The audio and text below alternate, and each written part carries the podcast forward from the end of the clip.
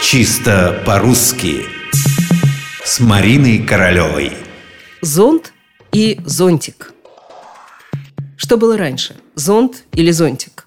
Зонтик – это уменьшительная форма от слова «зонт», правда же? Ну, пусть эти вопросы не кажутся вам странными, ведь слова приходят в язык очень разными путями. Слово это голландское. Зондек – тент, навес от солнца. Так оно и пришло в русский язык, как зондек – Естественно, со временем оно попало в тот же ряд, что и мостик, носик, ротик, бортик. Все это слова с уменьшительным суффиксом «ик».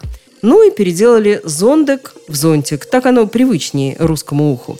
А уж после этого, по аналогии с парами носик-нос, мостик-мост, от зонтик образовали существительное зонт. Вот так, вопреки всякой логике, уменьшительное «зонтик» появилось в языке раньше, чем слово «зонт». Впрочем, я напрасно назвала эту тропинку такой уж уникальной. Как минимум, еще одно слово по ней прошло. Это всем известная фляга. В немецком языке есть слово «фляше» – бутылка. Через польское посредничество «фляше» оказалось в русском языке и превратилось у нас во фляжку. Нетрудно догадаться, в какой ряд это слово немедленно встало. Брашка – брага, книжка – книга, дорожка – дорога. А поскольку есть фляжка, то значит должна быть и фляга. Таким образом, все как будто перевернуто с ног на голову. По идее, мы должны рассматривать зонтик и фляжку как уменьшительные от зонт фляга.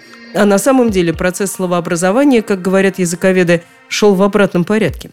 Впрочем, всем тем, кто пользуется этими словами, до истории дела нет. Точно так же, как нет им дела до того, какой тропкой пришло в русский язык слово «гармонь».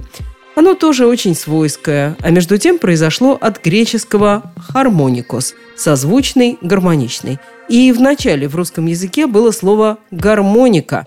Конечно же, это самое «к» на конце восприняли как суффикс. Отбросьте его и получите нашу гармонь.